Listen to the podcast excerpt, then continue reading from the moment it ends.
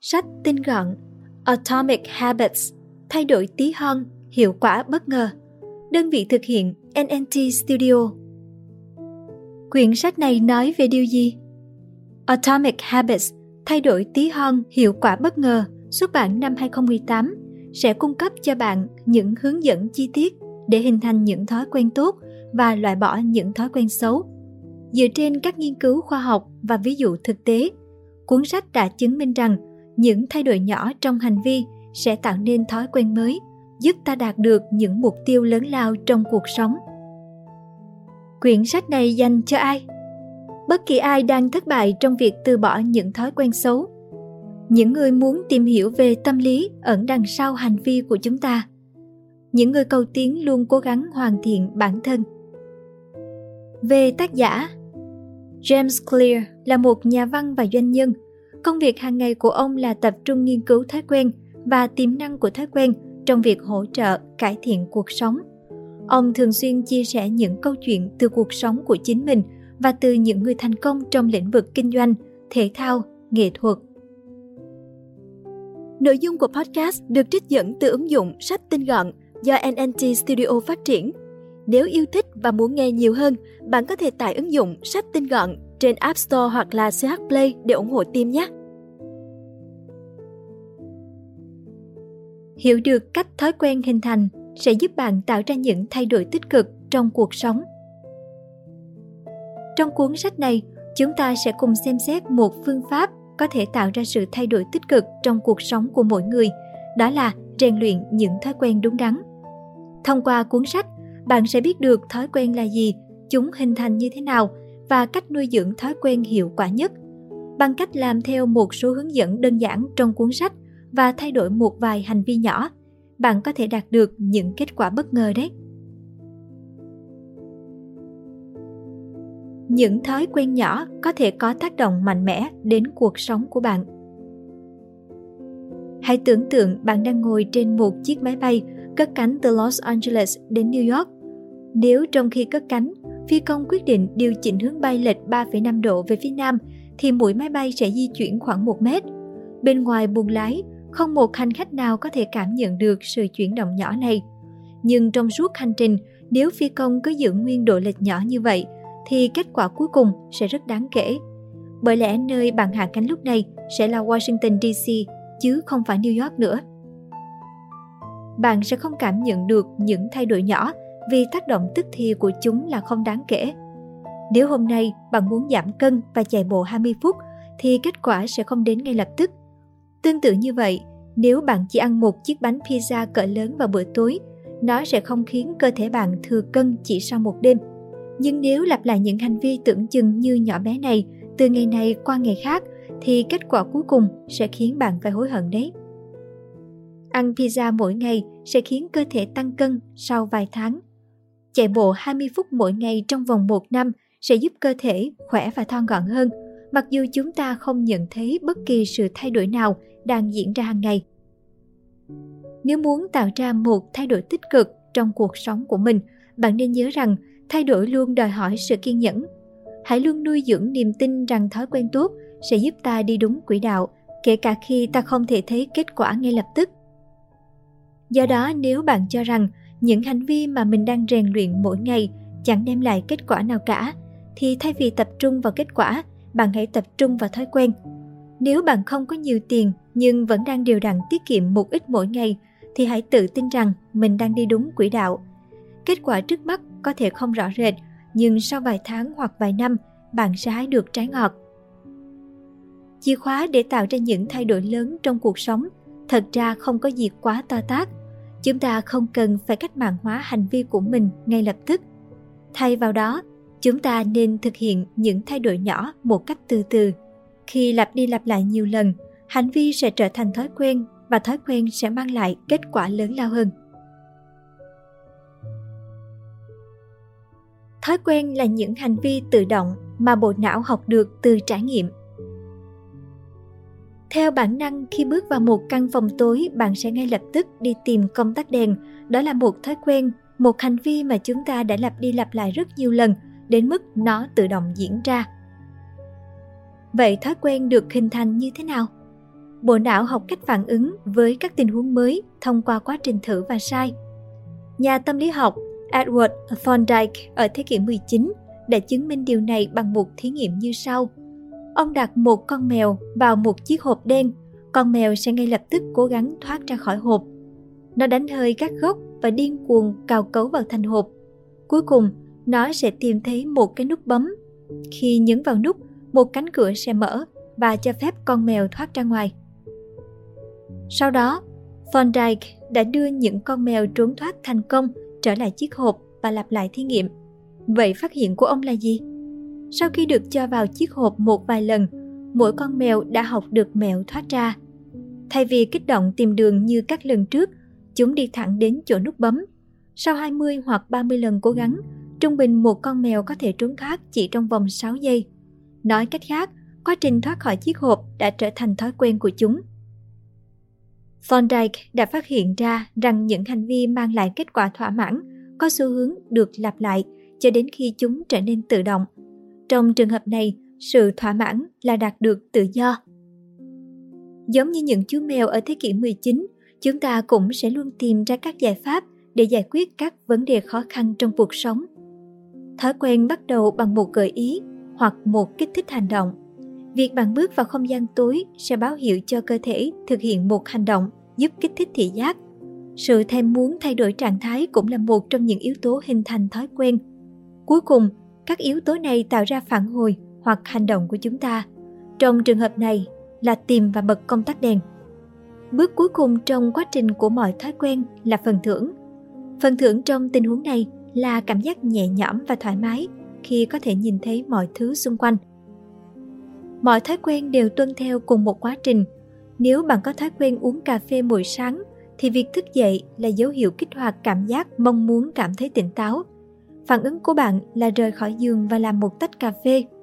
Phần thưởng cho bộ não lúc bấy giờ là cảm giác tỉnh táo và sẵn sàng đối mặt với thế giới. Nhưng không phải tất cả các thói quen đều tốt cho bản thân. Hãy cùng xem xét việc xây dựng những thói quen tích cực sẽ giúp cải thiện cuộc sống của mỗi người như thế nào nhé. Xây dựng thói quen mới đòi hỏi một kế hoạch hành động rõ ràng. Tất cả mọi người đều có những dấu hiệu để kích hoạt một số thói quen nhất định. Ví dụ, tiếng chuông điện thoại là dấu hiệu để kiểm tra tin nhắn.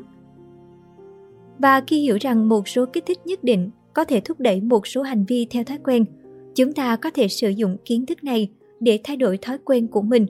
Đó là thay đổi môi trường xung quanh để khuyến khích những thói quen tốt.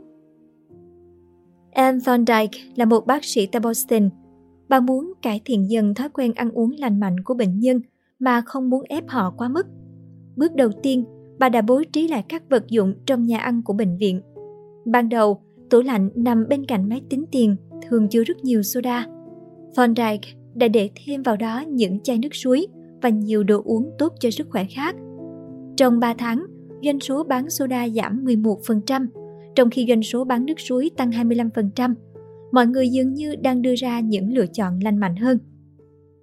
Vì vậy, một vài thay đổi trong môi trường sống có thể tạo ra sự khác biệt lớn lao. Chẳng hạn, bạn muốn tập guitar. Hãy để một cái đàn guitar ở vị trí dễ nhìn thấy nhất trong phòng. Còn nếu bạn đang cố gắng tập thói quen ăn uống lành mạnh hơn, hãy để những món đồ ăn vặt ở xa tầm mắt của bạn. Một cách tuyệt vời thứ hai để củng cố các tín hiệu là nuôi dưỡng ý chí thực hiện thói quen. Hầu hết chúng ta đều rất mơ hồ về ý chí của bản thân.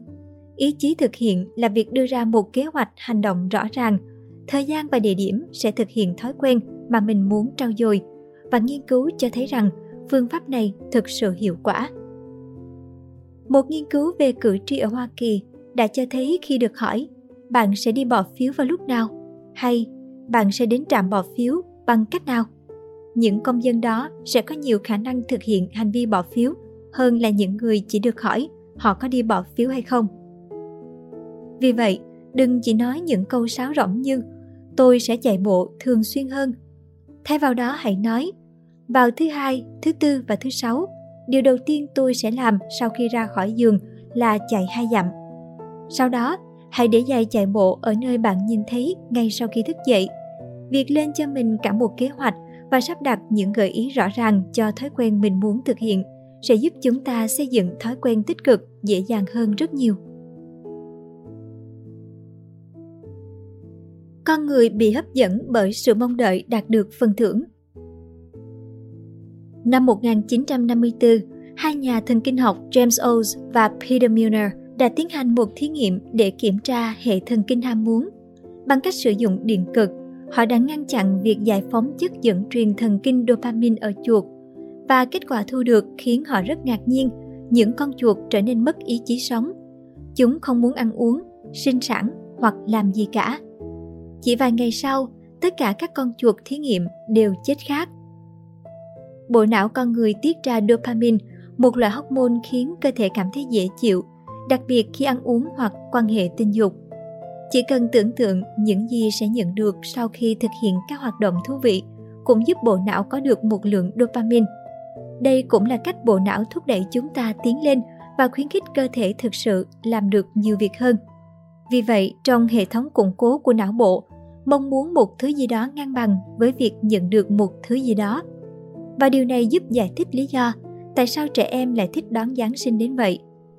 Đó cũng là lý do tại sao người ta có xu hướng mơ mộng về một buổi hẹn hò nóng bỏng sắp tới. Chúng ta cũng có thể tận dụng lợi thế trên vào việc hình thành thói quen. Temptation Bundling, đóng gói cám dỗ, là một kỹ thuật tuyệt vời giúp con người hình thành thói quen. Đóng gói cám dỗ là khi chúng ta có thể làm song song hai việc cùng một lúc, một công việc tuy nhàm chán nhưng bắt buộc phải làm và một công việc mình thích làm nhưng không quá hữu ích. Hành vi đó sẽ tạo ra dopamine, thúc đẩy cho cả hai công việc. Ronan Byrne, một sinh viên kỹ thuật ở Ireland, luôn mong muốn hình thành thói quen tập thể dục nhiều hơn, nhưng bản thân anh không có hứng thú với việc tập thể dục. Tuy nhiên, vì biết bản thân rất thích xem Netflix, anh chàng này đã tạo ra một chiếc xe đạp tập thể dục có thể kết nối với máy tính xách tay. Anh đã lập trình hệ thống này sao cho Netflix chỉ chạy khi anh ta đạp xe ở một tốc độ nhất định. Bằng cách liên kết việc tập thể dục với hành vi mà anh chàng bị thu hút, anh ta đã biến một hoạt động khó chịu trở thành một hoạt động thú vị. Thật ra bạn không cần một kỹ sư công nghệ thông tin mới làm được điều tương tự. Nếu bạn vừa cần tập thể dục nhưng cũng vừa muốn cập nhật những scandal mới nhất của giới showbiz, hãy thử cam kết chỉ đọc tạp chí khi ở phòng tập thể dục. Nếu bạn muốn xem thể thao nhưng cần thực hiện xong những cuộc gọi bán hàng, hãy tự hứa với bản thân rằng mình sẽ được xem kênh ESPN nửa tiếng đồng hồ sau khi nói chuyện xong với khách hàng tiềm năng thứ 10. Chẳng bao lâu nữa, những nhiệm vụ tưởng chừng kém hấp dẫn đó thậm chí sẽ trở nên thú vị và bạn sẽ mong đợi nhận một phần thưởng xứng đáng khi thực hiện chúng. Nếu muốn xây dựng một thói quen mới, hãy biến thói quen đó dễ dàng thực hiện nhất có thể.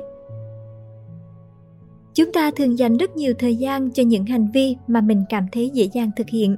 Chẳng hạn như việc lướt Facebook hay TikTok sẽ không tốn nhiều công sức. Vì vậy, thói quen này rất dễ dàng chiếm nhiều thời gian trong ngày. Ngược lại, chống đẩy 100 lần hoặc học tiếng Anh đòi hỏi rất nhiều nỗ lực. Việc lặp lại những hành vi đó hàng ngày cho đến khi chúng trở thành thói quen là điều hết sức khó khăn. Vì vậy, hãy cố gắng tạo mọi điều kiện để thực hiện các hành vi trên dễ dàng nhất, và đó chính là chìa khóa để biến chúng thành thói quen.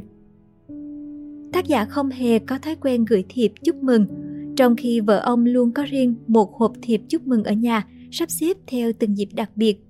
Điều này giúp bà dễ dàng gửi những lời chúc mừng, chia buồn hoặc vào bất cứ dịp lễ nào phù hợp. Bà không phải ra ngoài mua thiệp khi ai đó kết hôn hoặc gặp tai nạn. Chúng ta cũng có thể áp dụng phương pháp này để giảm thiểu những thói quen xấu. Nếu muốn bớt thời gian lãng phí trước TV, bạn hãy rút vít cắm và tháo pin ra khỏi bộ điều khiển từ xa. Làm như vậy sẽ tạo ra đủ lực cản để đảm bảo bạn chỉ xem khi thực sự muốn. Bí quyết thứ hai để hình thành một thói quen dễ dàng hơn về lâu dài là quy tắc 2 phút.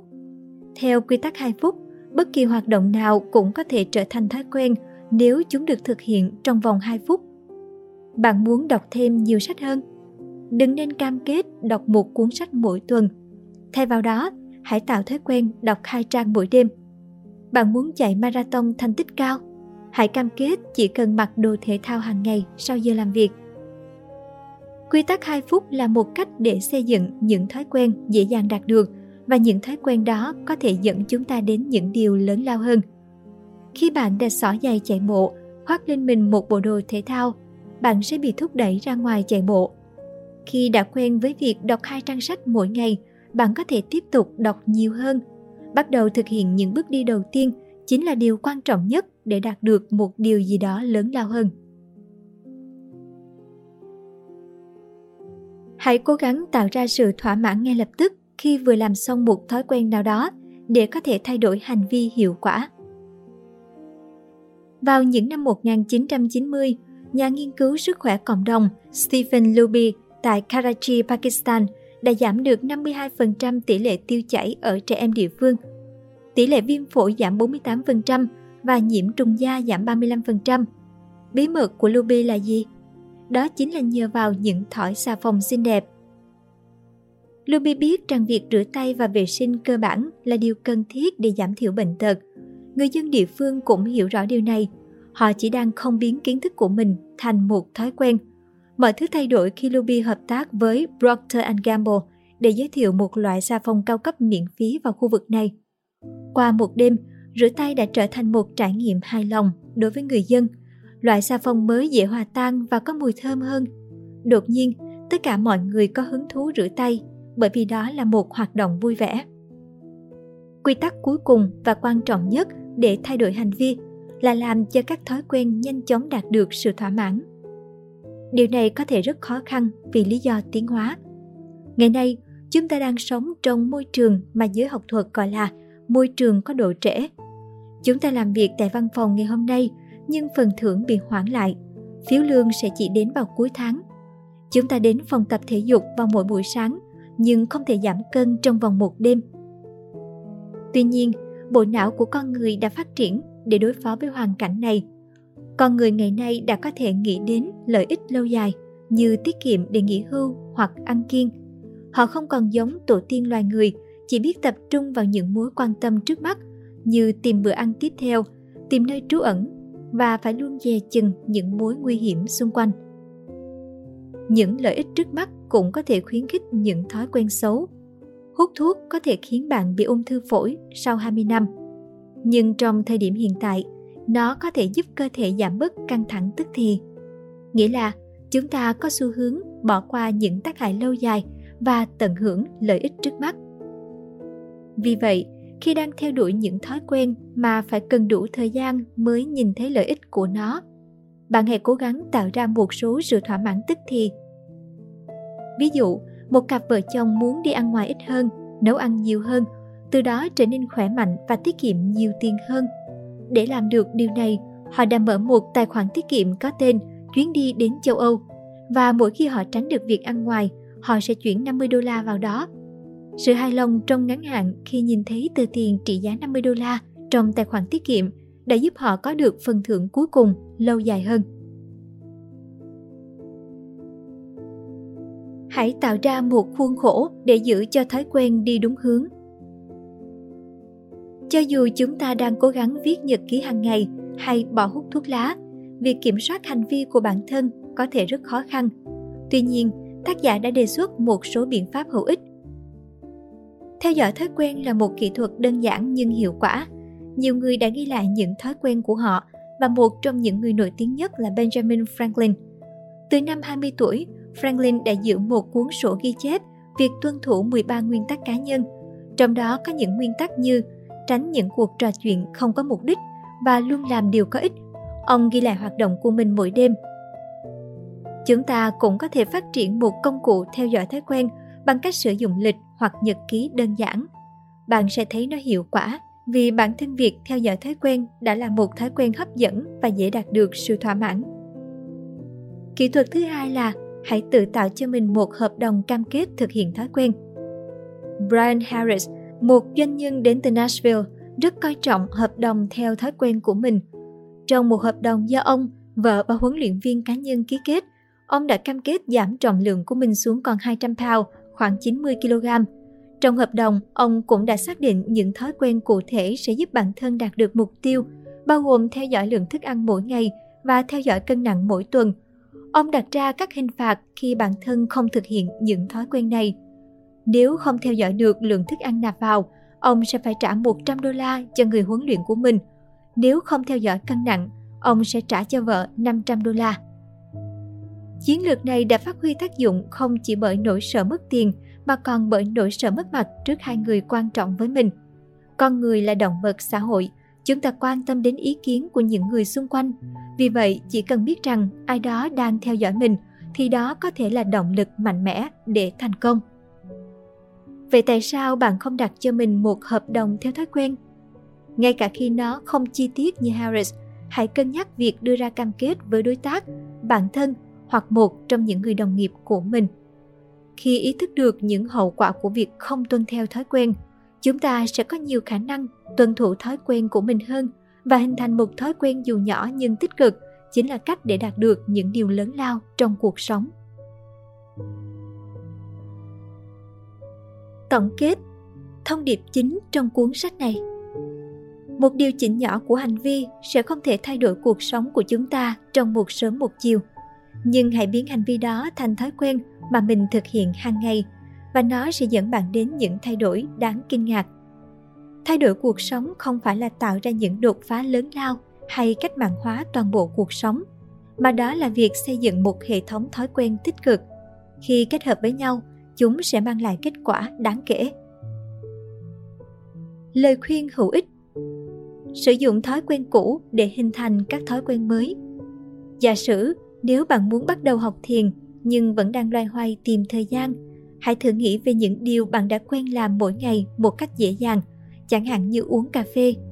Sau đó, chỉ cần kết hợp thói quen mới mà bạn muốn hình thành với thói quen đã có sẵn.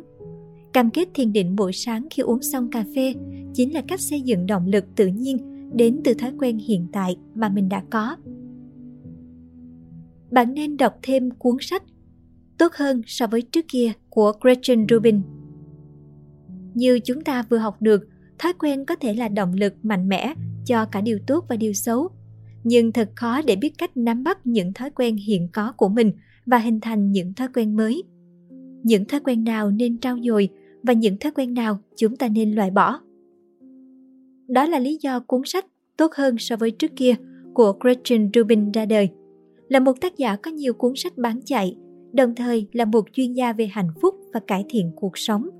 Rubin rất thành thạo trong nghệ thuật hình thành những thói quen và cách lựa chọn những thứ giúp cuộc sống hạnh phúc hơn. Vì vậy, nếu bạn muốn bước tiếp trong hành trình tạo ra sự thay đổi tích cực, hãy bắt đầu với cuốn sách này bạn nhé!